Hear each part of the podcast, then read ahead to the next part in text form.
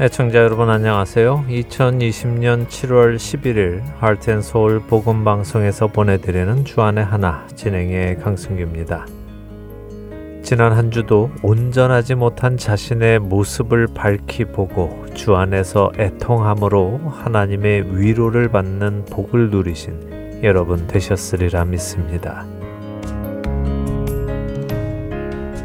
세상에서는 목소리 큰 사람이 이긴다는 말을 종종 합니다. 어떤 사람들은 차를 타고 가다가 접촉사고라도 나면은 일단 뒷목을 잡고 차에서 내리며 언성부터 올리라고 하더군요. 그래야 상대가 주눅이 들어서 자신이 잘못했다고 생각할 수 있다며 말입니다. 하지만 그래서야 되겠습니까? 내가 잘못했으면 내가 잘못했다고 인정하는 것이 옳고 상대가 잘못했으면 상대가 잘못했다고 인정하는 것이 옳고 판가름이 나지 않는다면 법에 맡겨야 하지 않겠습니까? 서로 간의 언성을 높인다고 해결되는 것은 아니지요. 목소리 큰 사람이 이긴다면 그것은 정의가 아닐 것입니다. 하지만 세상은 그런 가치관을 가지고 살아갑니다. 곧 힘의 논리이지요. 힘 있는 자가 힘 없는 자를 이기는 것, 그것이 세상의 논리입니다. 그래서 세상에서 자신의 주장을 펼치지 않고 목소리를 크게 내지 않는 사람들은 곧잘 다른 사람들에게 이용을 당하고 피해를 보는 경우도 많습니다. 그런 이유로 많은 사람들이 힘을 키웁니다. 인맥을 형성하고 자신의 능력을 키워나가지요. 이런 세상 속에서 그리스도인들은 어떤 모습으로 살아가야 할까요? 하나님께서 원하시는 하나님 나라의 백성은 어떤 모습이어야 할까요? 첫 찬양 함께 하신 후에 말씀 나누겠습니다.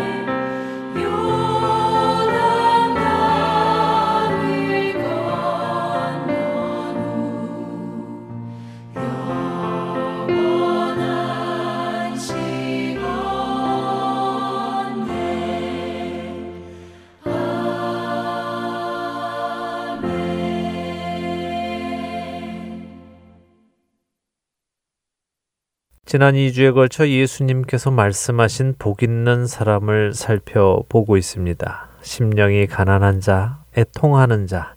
예수님께서 말씀하신 복이 있는 사람은 세상의 가치관에서 복이 있는 사람과는 반대의 모습이었습니다. 오늘 여러분과 나눌 복이 있는 사람 세 번째 모습도 마찬가지입니다. 세상의 가치관과는 반대의 모습이지요. 마태복음 5장 5절에서 하신 예수님의 말씀입니다.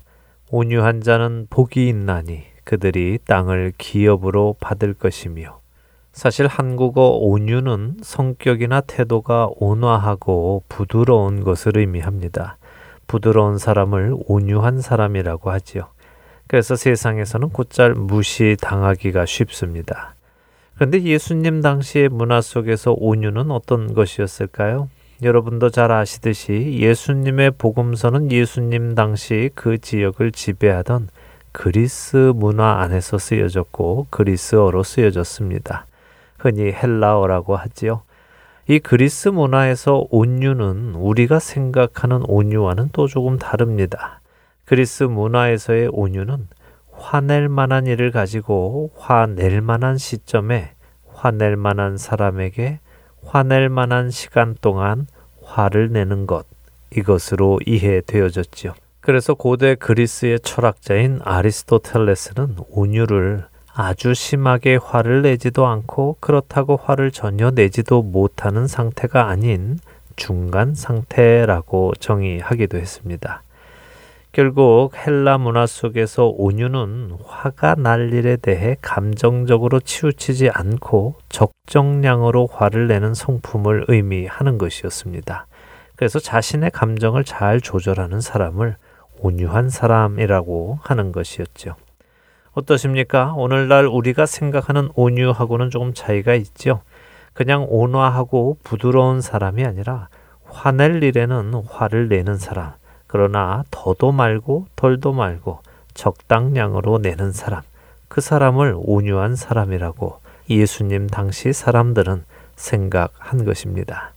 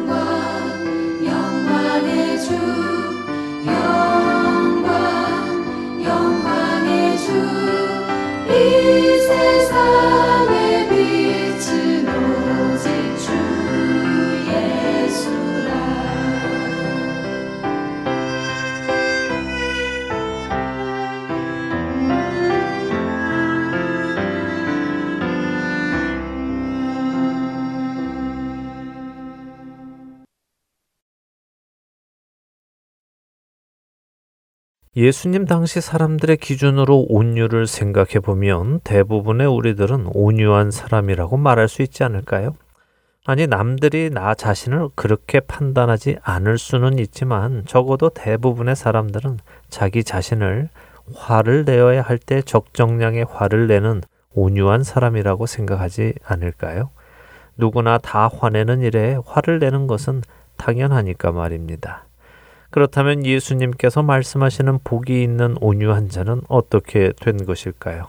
예수님의 말씀 역시 당시의 문화 속에서 온유한 사람을 복이 있는 사람이라고 말씀하시는 것일까요? 자기의 화를 잘 자제하는 사람, 필요할 때는 화를 내고 필요한 만큼만 화를 내는 사람, 뭐 그렇게 나빠 보이지는 않습니다. 그러나 사실 예수님께서 마태복음 5장 5절에서 온유한 자는 복이 있나니 그들이 땅을 기업으로 받을 것이다 라고 말씀하신 그 말씀은 구약의 시편 37편의 말씀을 다시 인용하신 것입니다. 그렇게 우리는 시편 37편을 읽어보면 하나님께서 말씀하시는 온유, 예수님께서 복이 있다고 말씀하시는 온유가 무엇인지 알 수 있지요. 시편 37편 1절에서 11절을 읽어 드리겠습니다.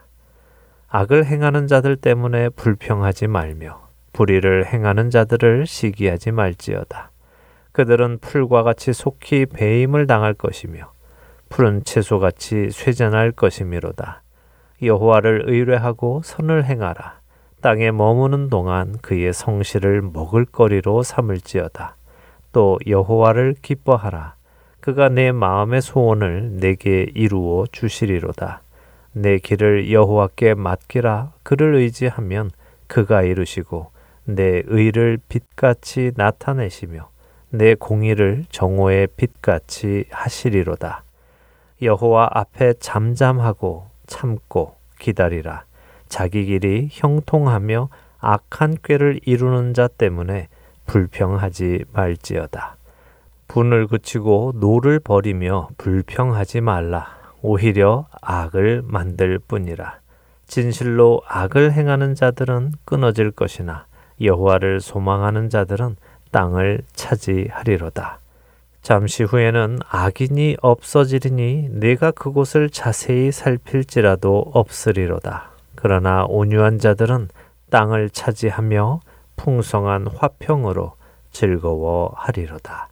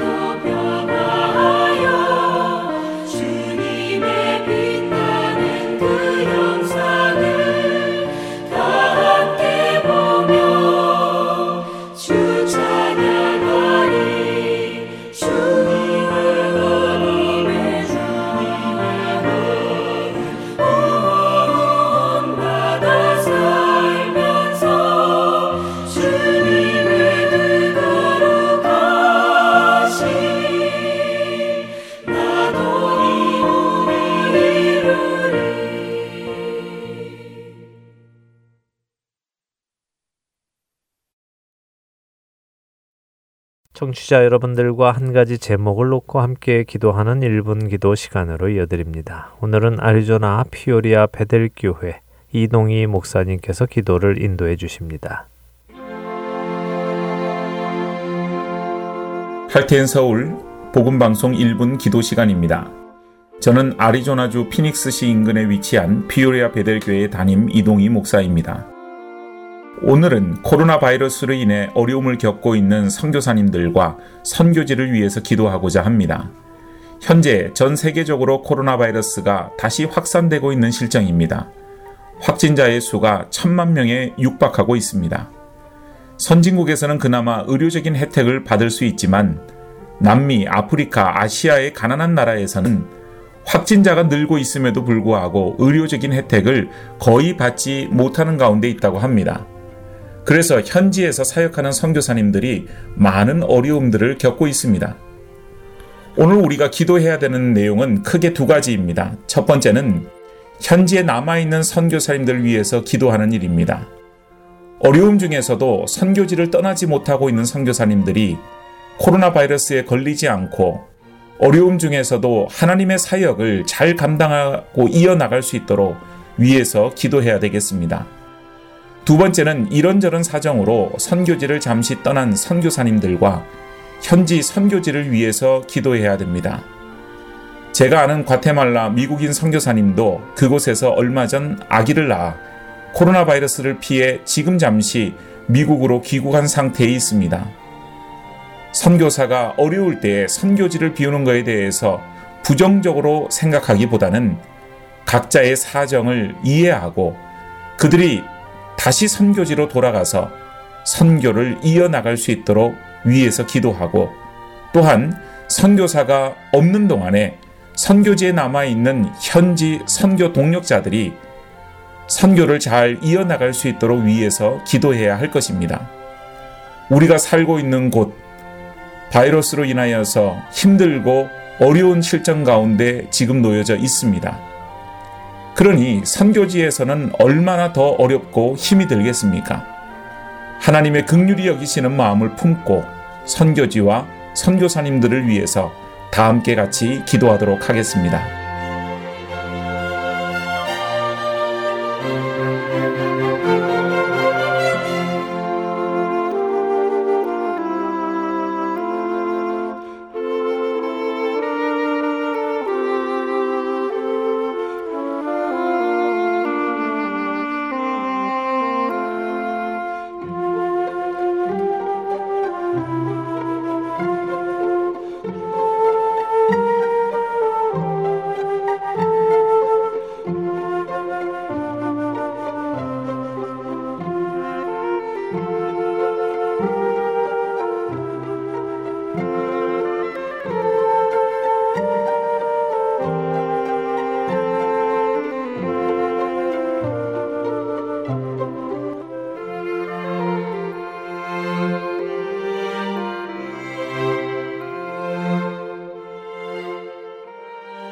하나님 아버지, 하나님의 구원의 계획과 역사는 멈춰지지 않아야 할 줄로 믿습니다.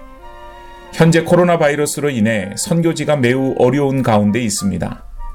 선교사님들이 건강의 위협을 받고 있습니다. 선교지에서 선교 활동에 많은 제약이 생기고 어려운 가운데 있습니다. 그러나 하나님의 나라는 하나님께서 주인이시고 백성을 위한 구원의 역사도 하나님께서 진행하시는 줄로 믿습니다. 선교지에 남아있는 선교사님들을 안전하게 돌보아 주시고 잠시 그곳을 떠난 선교사님들에게도 은혜를 주셔서 다시 환경이 열려질 때 선교지로 다시 돌아가 하나님께서 주신 사명을 잘 이어나갈 수 있는 은혜를 허락하여 주시옵소서. 또한 선교지를 기억하여 주셔서 선교지가 흔들리지 않도록 하나님께서 남아있는 모든 동력자들과 하나님의 백성들을 기억하시고 붙들어 주시옵소서. 모든 것을 하나님 앞에 맡겨드리며 예수님의 이름으로 기도드리옵나이다. 아멘.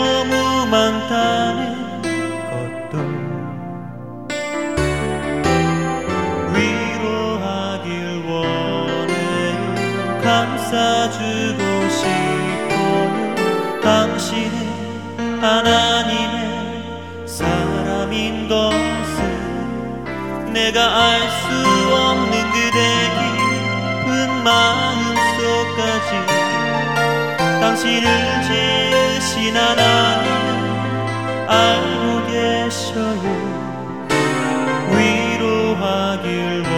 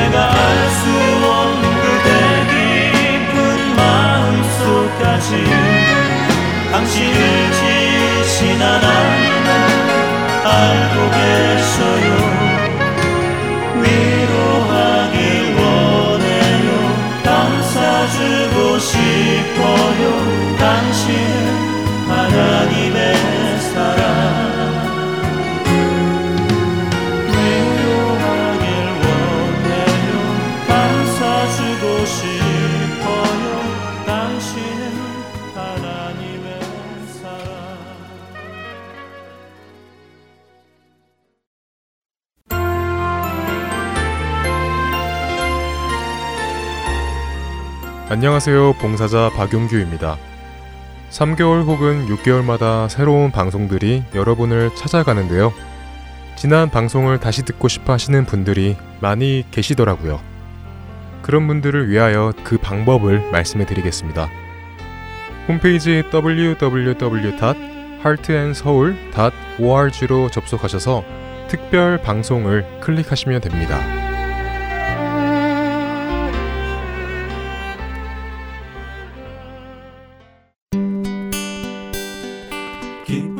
소식 사랑으로 땅끝까지 전하는 아랜소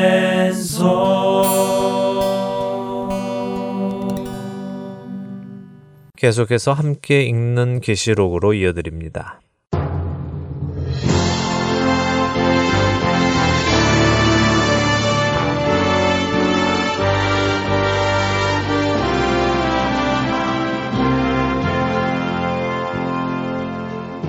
여러분 안녕하세요. 예수님께서 사도 요한에게 보여주신 계시의 내용을 공부하는 시간입니다. 함께 읽는 계시록 진행의 김명아입니다. 네, 여러분 안녕하세요. 강승규입니다. 지난 시간 드디어 요한계시록 6장의 문을 열었어요. 네. 이 요한계시록 6장의 문을 열기까지 준비 기간이 꽤 길었던 것 같아요. 네, 적지 않은 시간을 나누었지요. 또 많은 내용도 나누었는데 어떻게 정리가 되셨는지 모르겠네요. 김명아 아나운서가 이해하신 것을 한번 정리해 보시겠습니까? 네, 제가 이해한 것을 정리해 보겠습니다.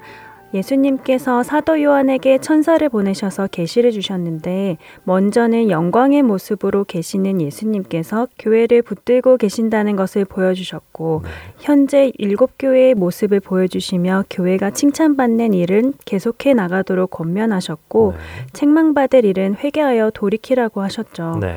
그리고는 요한 사도를 하늘로 부르셔서 하늘나라의 모습을 보여주셨습니다. 보좌에는 빛이 나는 하나님이 앉아 계셨고 그 주위에는 24장로가 흰 옷을 입고 머리에는 면류관을 쓰고 있었고요. 네. 하나님 주위에는 또 네 명의 천사가 많은 눈을 가지고 온 세상의 모든 일을 빠짐없이 보고 있었고 네. 동시에 하나님의 거룩하심을 찬양하고 있었습니다. 네. 그런 후에 요한이 보니까 하나님의 오른손에 앞뒤로 글이 적힌 두루마리가 인으로 봉해져 있는 것을 보았는데 그 두루마리를 열 사람이 없어서 울었어요. 네. 그랬더니 한 장로가 유다의 사자가 그 두루마리를 여실 것이라 말하죠. 네. 그래서 요한 사도가 돌아보니까 어린 양이 나와서 하나님의 오른손에서 두루마리를 취하십니다. 네, 유다의 사자라고 했는데 어린 양이 보인 이유는 무엇이었죠? 어, 하나님의 손에 들린 두루마리가 하나님의 백성을 구원하는 마지막 이야기가 담긴 책인데 그 두루마리의 구원이 이루어지는 유일한 방법은 유다의 사자가 어린 양으로 죽임을 당하는 것밖에 없었고 네. 그 일을 감당하신 그분만이 이 일을 완성하실 수 있기 때문이죠. 네, 그렇습니다. 살육 당하신 어린 양 예수님만이 그 두루마리를 열기에 합당하시지요. 그분의 피로 하나님의 백성을 각 족속과 나라 가운데서 사서 하나님께 드렸기 때문입니다. 자, 계속 해보시죠. 네, 이렇게 두루마리를 취하신 어린 양께서 인을 떼기 시작하니까 각 인을 뗄 때마다 흰 말을 탄 자, 붉은 말을 탄 자, 검은 말을 탄 자, 그리고 청황색 말을 탄 자가 나오는 것까지 보았습니다. 네, 잘 정리하셨습니다. 애청자 여러분들도 여기까지 정리가 되셨으리라고 믿습니다. 자, 지난 시간 마지막에 제가 이런 말씀을 드렸습니다. 이제 여기 두루마리의 인이 떼지며 일어나는 일들에는 세 가지가 있는데 시험과 환난과 하나님의 진노 이렇게 세 가지가 있다고 말씀드렸습니다. 이 중에 성도가 받는 것은 무엇이라고 말씀드렸습니까? 어, 시험과 환난은 성도에게 있지만 하나님의 진노는 받지 않는다고 하셨어요. 네, 너무 당연하죠. 예, 우리는 시험을 통하여 우리의 믿음을 증명해야 합니다. 또한 환난 속에서 믿음을 더욱 강건하게 세워 가야 하고요. 그러나 하나님의 진노는 성도들에게 떨어지지 않습니다. 성도에게 떨어질 하나님의 진노는 이미 그리스도께서 자신의 몸에 십자가 위에서 다 받으셨기 때문입니다. 이 사실을 기억하시며 앞으로 계시록을 읽어 나가죠.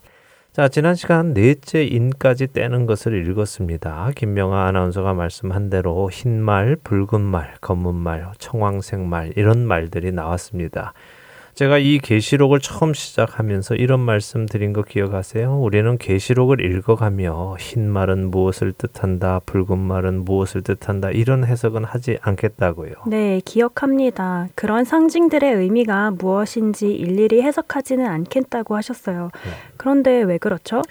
왜 그런지 설명을 드리죠. 일예로 첫째 인을 떼었을 때 나온 흰 말에 대해서 말씀을 드려보겠습니다. 이에 내가 보니 흰 말이 있는데 그 탄자가 활을 가졌고 면류관을 받고 나아가서 이기고 또 이기려고 하더라. 이렇게 6장 2절은 말씀하시죠.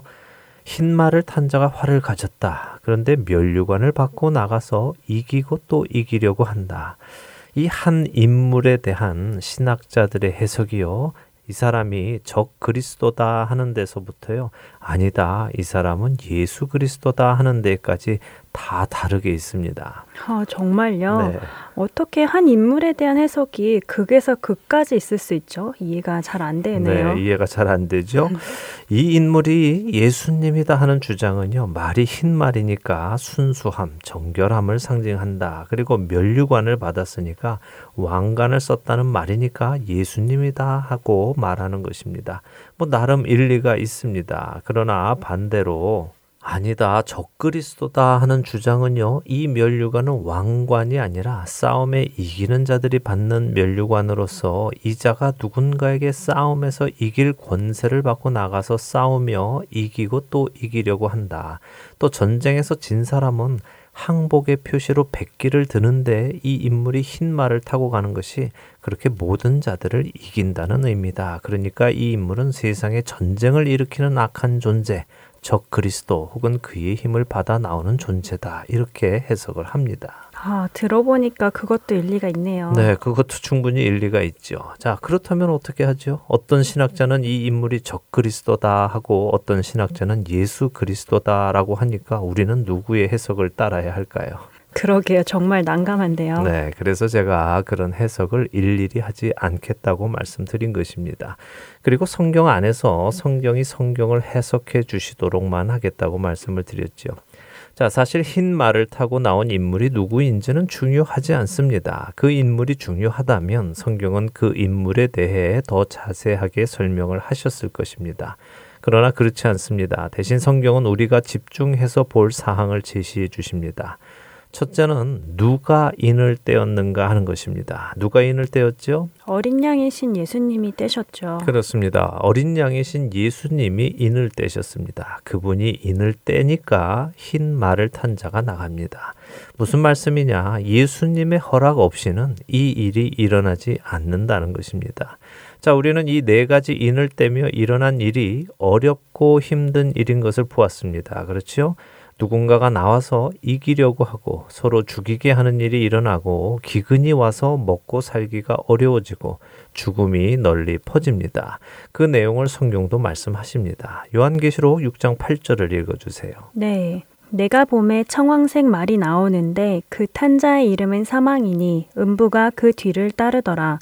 그들이 땅 4분의 1의 권세를 얻어 검과 흉년과 사망과 땅의 짐승들로서 죽이더라. 네, 자 성경은 이 네 말을 탄 자들이 땅 4분의 1의 권세를 얻어서 검과 흉년과 사망과 땅의 짐승들로서 죽인다고 합니다. 이들이 사람의 목숨을 앗아갈 권세를 얻은 것입니다. 그래서 그 일을 한다는 것입니다. 자, 이 권세가 어디로부터 나오느냐? 예수님께서 인을 떼셔야만 일어나는 일인 것입니다. 그러니 모든 권세 위에 참된 주인은 누구신가? 바로 예수 그리스도이시다 하는 것을 분명히 알면 되는 것입니다. 그리고 그분이 이 땅에 어려운 시험이 일어나도록 허락하셨다는 것입니다. 그렇다면 우리는 그 시험을 받으면 되는 것이죠. 흰 말, 붉은 말, 검은 말, 청황색 말, 그것이 무엇을 의미하는지 알아도 좋지만 몰라도 성경을 이해하는 데에는 아무 지장이 없습니다. 어떤 이들은 말합니다. 이 네 가지 색깔의 말은 이슬람 나라들을 의미한다고요. 왜냐하면 대부분 이슬람 나라들의 국기를 보면요. 이 네 가지 색깔, 흰색, 빨간색, 검은색, 청황색, 곧 녹색인데요. 이 색깔로 이루어져 있기 때문입니다. 그런 해석이 맞을 수도 있겠죠. 그러나 말씀드린 대로 그렇든 그렇지 않든 상관은 없습니다. 그것이 누구냐에 따라 스토리가 달라지는 것은 아니기 때문이지요. 그렇네요. 말을 탄 인물이 누구냐에 따라 이야기 전개가 달라지거나 결과가 달라지는 것은 아니네요. 네. 어린 양이신 예수 그리스도께서 두루마리의 인을 뗄 때마다 어려운 일들이 이 땅에 일어나는 것이군요. 네. 그렇지만 예수님의 권한을 넘어 일어나지는 않는 것이고요. 바로 그것입니다. 그것을 이해하시면 된 것입니다. 자, 이제 그 다음 다섯 번째 인을 떼는 이야기를 보지요. 요한계시록 6장 9절에서 11절 읽어볼까요? 네. 다섯째 인을 떼실 때에 내가 보니 하나님의 말씀과 그들이 가진 증거로 말미암아 죽임을 당한 영혼들이 제단 아래에 있어. 큰 소리로 불러 이르되 거룩하고 참되신 대주제여 땅에 거하는 자들을 심판하여 우리 피를 갚아주지 아니하시기를 어느 때까지 하시려 하나이까 하니 각각 그들에게 흰 두루마기를 주시며 이르시되 아직 잠시 동안 쉬되 그들의 동무 종들과 형제들도 자기처럼 죽임을 당하여 그 수가 차기까지 하라 하시더라. 네. 다섯째 인을 뗄 때는 하늘나라에서 어떤 일이 일어나네요. 그렇죠. 설명이 그렇게 되어 있지요. 어떤 일이 일어납니까? 한 단어 한 단어 분명하게 보면서 설명을 좀 해보실래요? 하나님의 말씀과 그들이 가진 증거로 말미암아 죽임을 당한 영혼들이 있다고 하네요. 네. 그러면 순교자들이겠네요. 맞습니다. 순교자들이지요. 여기 그들이 가진 증거라는 말은 하나님의 말씀을 믿고 그 말씀을 증거함으로라는 말입니다. 그러니까 이들은 하나님의 말씀을 가지고 살았고 또 그 말씀을 전하며 살았습니다. 그런데 바로 그 이유로 죽임을 당한 사람들이죠. 순교자 맞습니다. 자, 이들이 어디에 있습니까? 재단 아래에서 큰 소리로 하나님을 부르고 있어요. 네, 요한이 보니까 순교자의 영혼들이 재단 아래에 와서 하나님께 간구합니다. 재단은 번제단도 있고 분양단도 있죠. 지금 이 재단이 어떤 재단이라고 명확히 말씀하시지는 않으시지만 분향단이라고 보여집니다. 그 이유는 분향단에서 드려지는 향이 하나님께 올라가는데 우리가 앞서 요한계시록 5장에서 검은고와 향이 가득한 금 대접이 하나님께 올라가는 장면을 보았지요. 그때 그 향이 성도들의 기도라고 요한계시록 5장 8절은 말씀하십니다. 그리고 아직 보지 않았지만 다음에 나올 요한계시록 8장에도 재단이 나오는데요. 성도의 기도가 나오고 또 향로가 나오고 합니다. 그러니 지금 이 재단도 분향단과 같은 곳이다라고 생각하면 될 것입니다. 그러나 그것이 분향단이다 아니다를 말씀드리려고 드리는 말씀은 아닙니다. 대신 분향단에 드려지는 향이 성도의 기도라고 한 것을 보았을 때 이 재단은 하나님께 무엇을 의뢰하는 곳이라고 이해하면 되겠죠? 그렇죠? 네, 그렇네요. 기도가 우리가 의뢰하는 것을 하나님께 올려드리는 것이라고 볼 때 그 기도가 드려지는 재단에 지금 순교자들의 영혼들이 와서 하나님께 의뢰하고 있으니 맞는 말이네요. 네, 그렇습니다. 그래서 지금 순교한 영혼들이 와서 하나님께 묻습니다. 무엇라고 묻습니까? 땅에 거하는 자들을 심판하여 우리 피를 갚아주지 아니하시기를 어느 때까지 하시려 하나이까 하고 엽주네요. 네. 어떻게 들으면 좀 불평하는 것처럼 들리기도 하는데요. 네, 한국어 번역이 왜 해야 할 일을 안 하십니까? 이렇게 들리기도 하지요. 그런데 그런 의미는 아니고요. 이런 의미입니다. 자, 지금 이들은 하나님의 말씀을 지키다가 죽임을 당한 순교자들입니다. 그러니 원수들에 의해서 죽임을 당한 것이죠. 공의의 하나님께서 당연히 이 원수를 갚아주실 것을 이들은 알고 있습니다. 그런데 아직 그 일을 하고 있지 않으시지요. 그런데 생각을 안 하시는 것이 아니라 참고 계신 것을 이들도 알고 있습니다. 성도는 하나님께서 오래 참으시고 화를 더디 내시는 분임을 알기 때문이죠. 그래서 묻는 것입니다. 하나님, 하나님의 말씀을 거스르고 그 말씀을 따라 사는 성도들을 죽인 이 땅의 사람들을 심판하시는 그 일을 언제까지 참으실 것입니까? 라고 묻는 것입니다. 언제까지 기다리신다고 하나님이 답하십니까? 그들의 동무 종들과 형제들도 자기처럼 죽임을 당하여 그 수가 차기까지 기다리라고 하시네요. 네, 맞습니다. 자, 이 말씀에서 우리는 지금 땅에 어떤 일이 일어나고 있는지도 알 수 있습니다. 어떤 일일까요?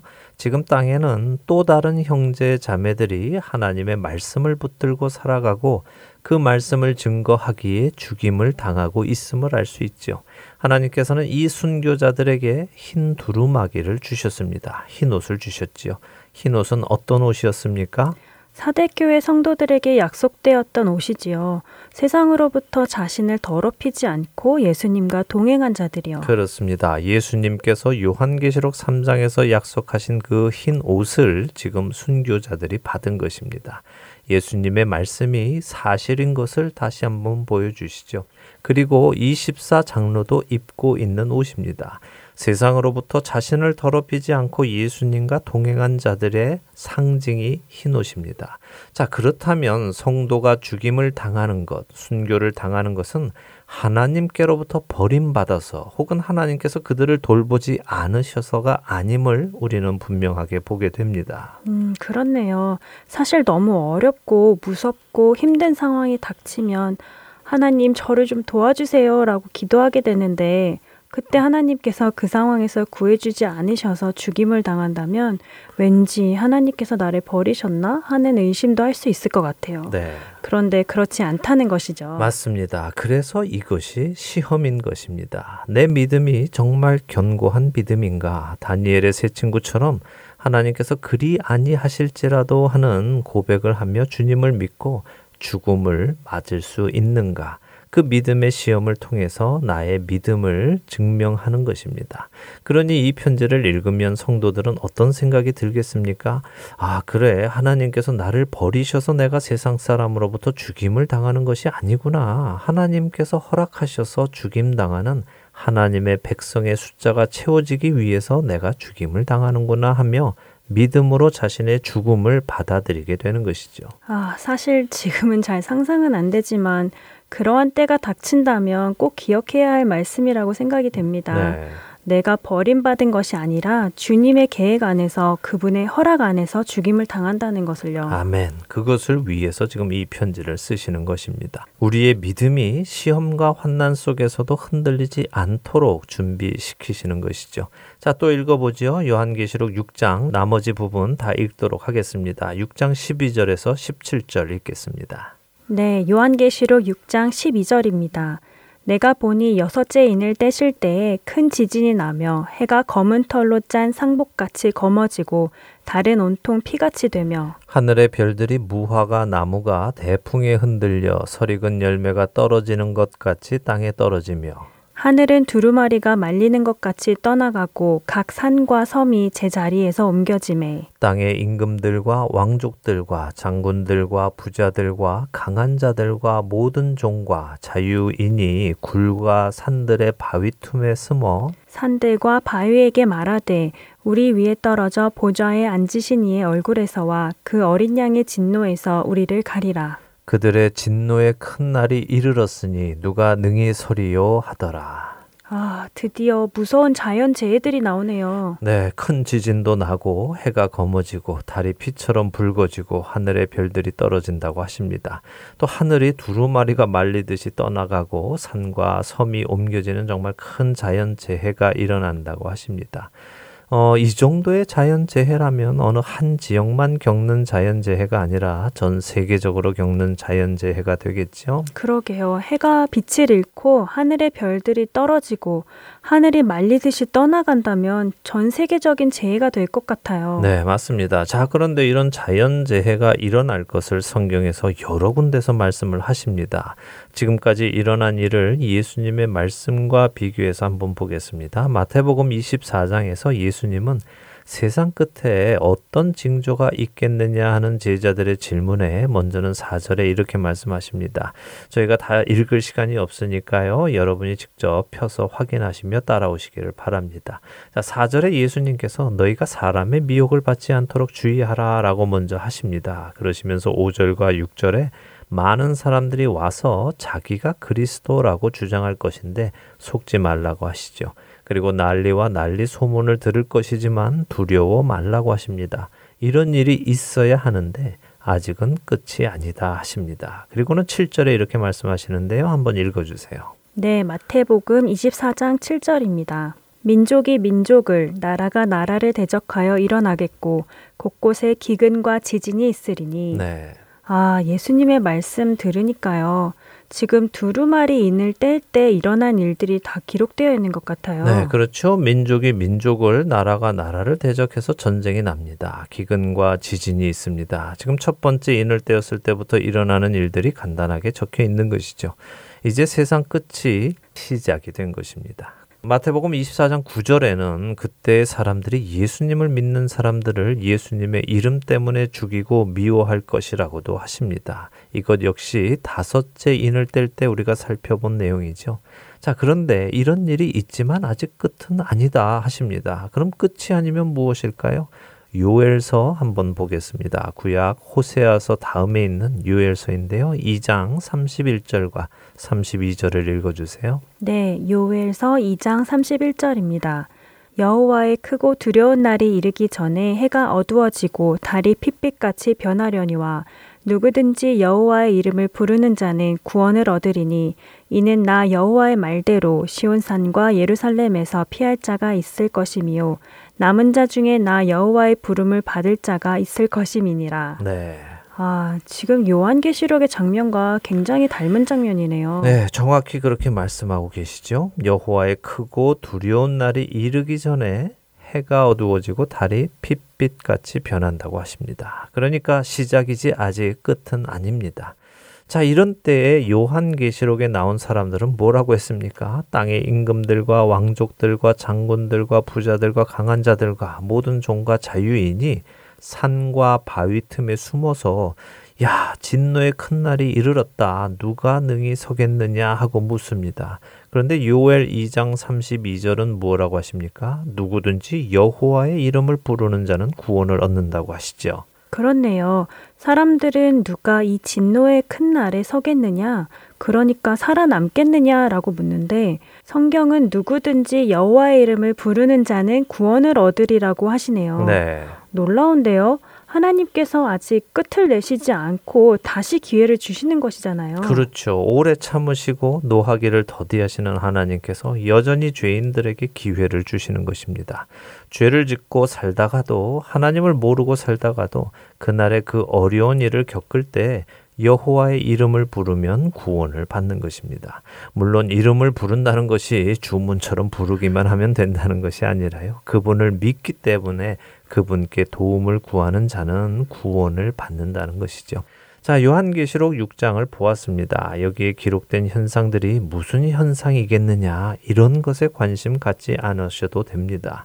그것보다 중요한 것은 누가 이 모든 일 위에 주관하고 계시느냐 하는 것입니다. 하나님께 두루마리를 건네받은 어린 양 예수 그리스도시다 하는 것이죠. 그렇습니다. 그리고 여전히 그분은 죄인들에게 기회를 주고 계시며 그들이 회개하고 돌이켜 구원에 이르기를 원하고 계심을 보여주십니다. 기회가 있을 때 돌이킴으로 구원에 이르는 자들이 있게 되기를 간절히 소망합니다. 자, 오늘 함께 읽는 계시록 여기에서 마치고요. 다음 주에는 요한계시록 7장을 시작하지요. 네, 또 기대가 됩니다. 이렇게 요한계시록을 읽어가며 하나님을 더 깊이 알아가는 것 같아서 참 감사합니다. 한 주간도 주님의 은혜 안에 거하시는 여러분 되시기를 바랍니다. 네, 저희는 다음 주에 뵙겠습니다. 안녕히 계세요. 안녕히 계세요.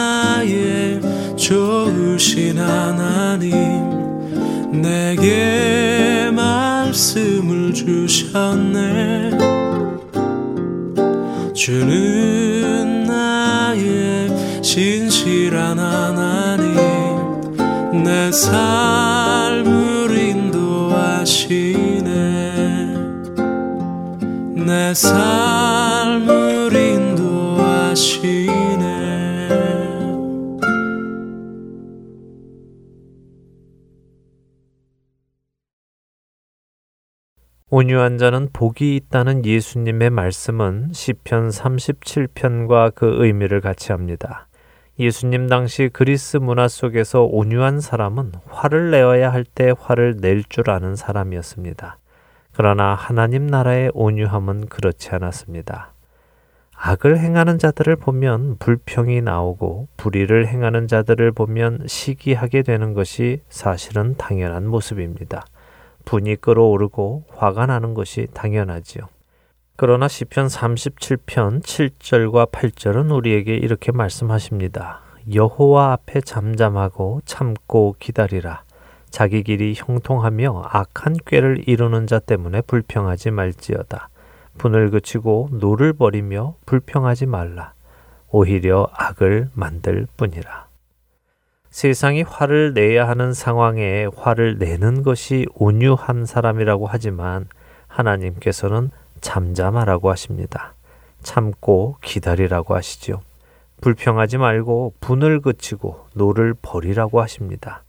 이러한 일들은 오히려 악을 만들 뿐이라고 하십니다. 왜 우리는 참고 기다려야 할까요?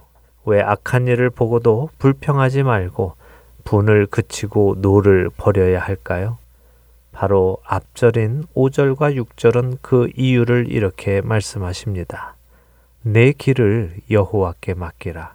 그를 의지하면 그가 이루시고 네 의를 빛같이 나타내시며 네 공의를 정오의 빛같이 하시리로다. 모든 것을 여호와 하나님께 맡기는 사람, 그들은 여호와 하나님 앞에서 잠잠하고 기다릴 수 있기 때문입니다. 악한 자를 판단하고 심판하는 그 일을 하나님께서 하시겠다는 말씀입니다. 대신 하나님의 백성은 하나님께서 그 일을 하실 것이라는 것을 믿고 맡기고 하나님의 처분을 기다리라는 것이지요. 충분히 화를 내어도 될 상황에서도 화를 내지 않고 하나님께 그의 해결을 맡겨드리는 것, 그것이 성경이 말씀하시는 온유함입니다. 그런 온유한 자들은 땅을 차지하며 풍성한 화평으로 즐거워할 것이라고 시편 37편 11절은 말씀하시지요. 땅을 차지한다는 말은 하나님께서 유업을 맡기신다는 말씀입니다. 하나님께서 하나님 나라의 경영을 맡기신다는 말씀이지요. 왜 하나님께서는 온유한 자에게 하나님 나라의 유업을 맡기실 것이라고 생각하십니까? 그것은 온유한 자는 자기 생각대로, 자기 감정대로 일을 처리하는 사람이 아니라 하나님께 모든 것을 맡기는 사람이기에 그렇습니다. 사랑하는 할텐 서울 복음 방송의 청자 여러분, 온유한 자는 하나님께 모든 것을 의탁하는 사람입니다. 모든 것을 전적으로 하나님께 맡기는 자입니다. 예수님은 마태복음 11장 29절에서 나는 마음이 온유하고 겸손하니 나의 멍에를 메고 내게 배우라고 하십니다. 그렇게 하면 너희의 마음에 쉼을 얻을 것이라고 하시지요. 늘 자신이 어떤 일을 계획하고 자신이 추진하고 자신의 힘으로 그것을 이루려 하는 사람의 마음에는 쉼이 없습니다. 늘 마음이 분주합니다. 이렇게 하면 될까? 이렇게 돼야 되는데 안 되면 어떡하지? 안 되면 그 다음에는 이렇게 해야 되겠다. 그런데 그것도 안 되면 어떡하지? 또 다른 방법을 찾아봐야겠구나. 늘 마음속에 이런 생각으로 분주하고 염려하고 근심하기 때문에 쉼이 없습니다. 이런 사람을 보시며 예수님은 수고하고 무거운 짐짐자들아 다 내게로 오라 라고 초청하시지요. 하나님께 모든 것을 맡기는 것은 무책임한 일이 아닙니다. 그것은 무책임한 것과는 다릅니다. 온유한 사람은 전적으로 하나님을 신뢰하기 때문에 그분의 말씀에 순종하며 살아가고 자신에게 맡겨진 일에 책임을 다하는 오히려 책임감 있는 사람입니다. 온유한 사람은 자신의 힘을 절제하고 하나님의 말씀에 순종하도록 자신을 내려놓는 사람이지요. 우리 모든 그리스도인들은 심령이 가난하고 애통하지만 동시에 온유한 사람이 되어야 합니다. 그런 우리에게 하늘의 복이 있기 때문입니다. 천국을 유업으로 받고 하나님의 위로를 받으며 하나님 나라를 기업으로 받을 것이기에 그렇습니다. 여러분 한 분한 한 분이 이 복을 받으시기를 간절히 소망합니다. 그렇게 되기 위해서는 오늘부터 나의 생각과 계획을 내려놓고 나의 판단을 내려놓고 하나님께 모든 것을 맡기며 그분의 말씀에 순종하며 살아가는 복된 훈련을 해야 할 줄로 믿습니다. 한 주간도 주님 안에서 온유한 사람으로 살아가심으로 예수님께서 말씀하신 복 있는 자가 되시는 저와 애청자 여러분이 되시기를 소원하며 오늘 주안의 하나 여기에서 마치겠습니다. 함께 해주신 여러분들께 감사드리고요. 저는 다음 주 이 시간 다시 찾아뵙겠습니다. 지금까지 구성과 진행의 강순기였습니다. 애청자 여러분 안녕히 계십시오.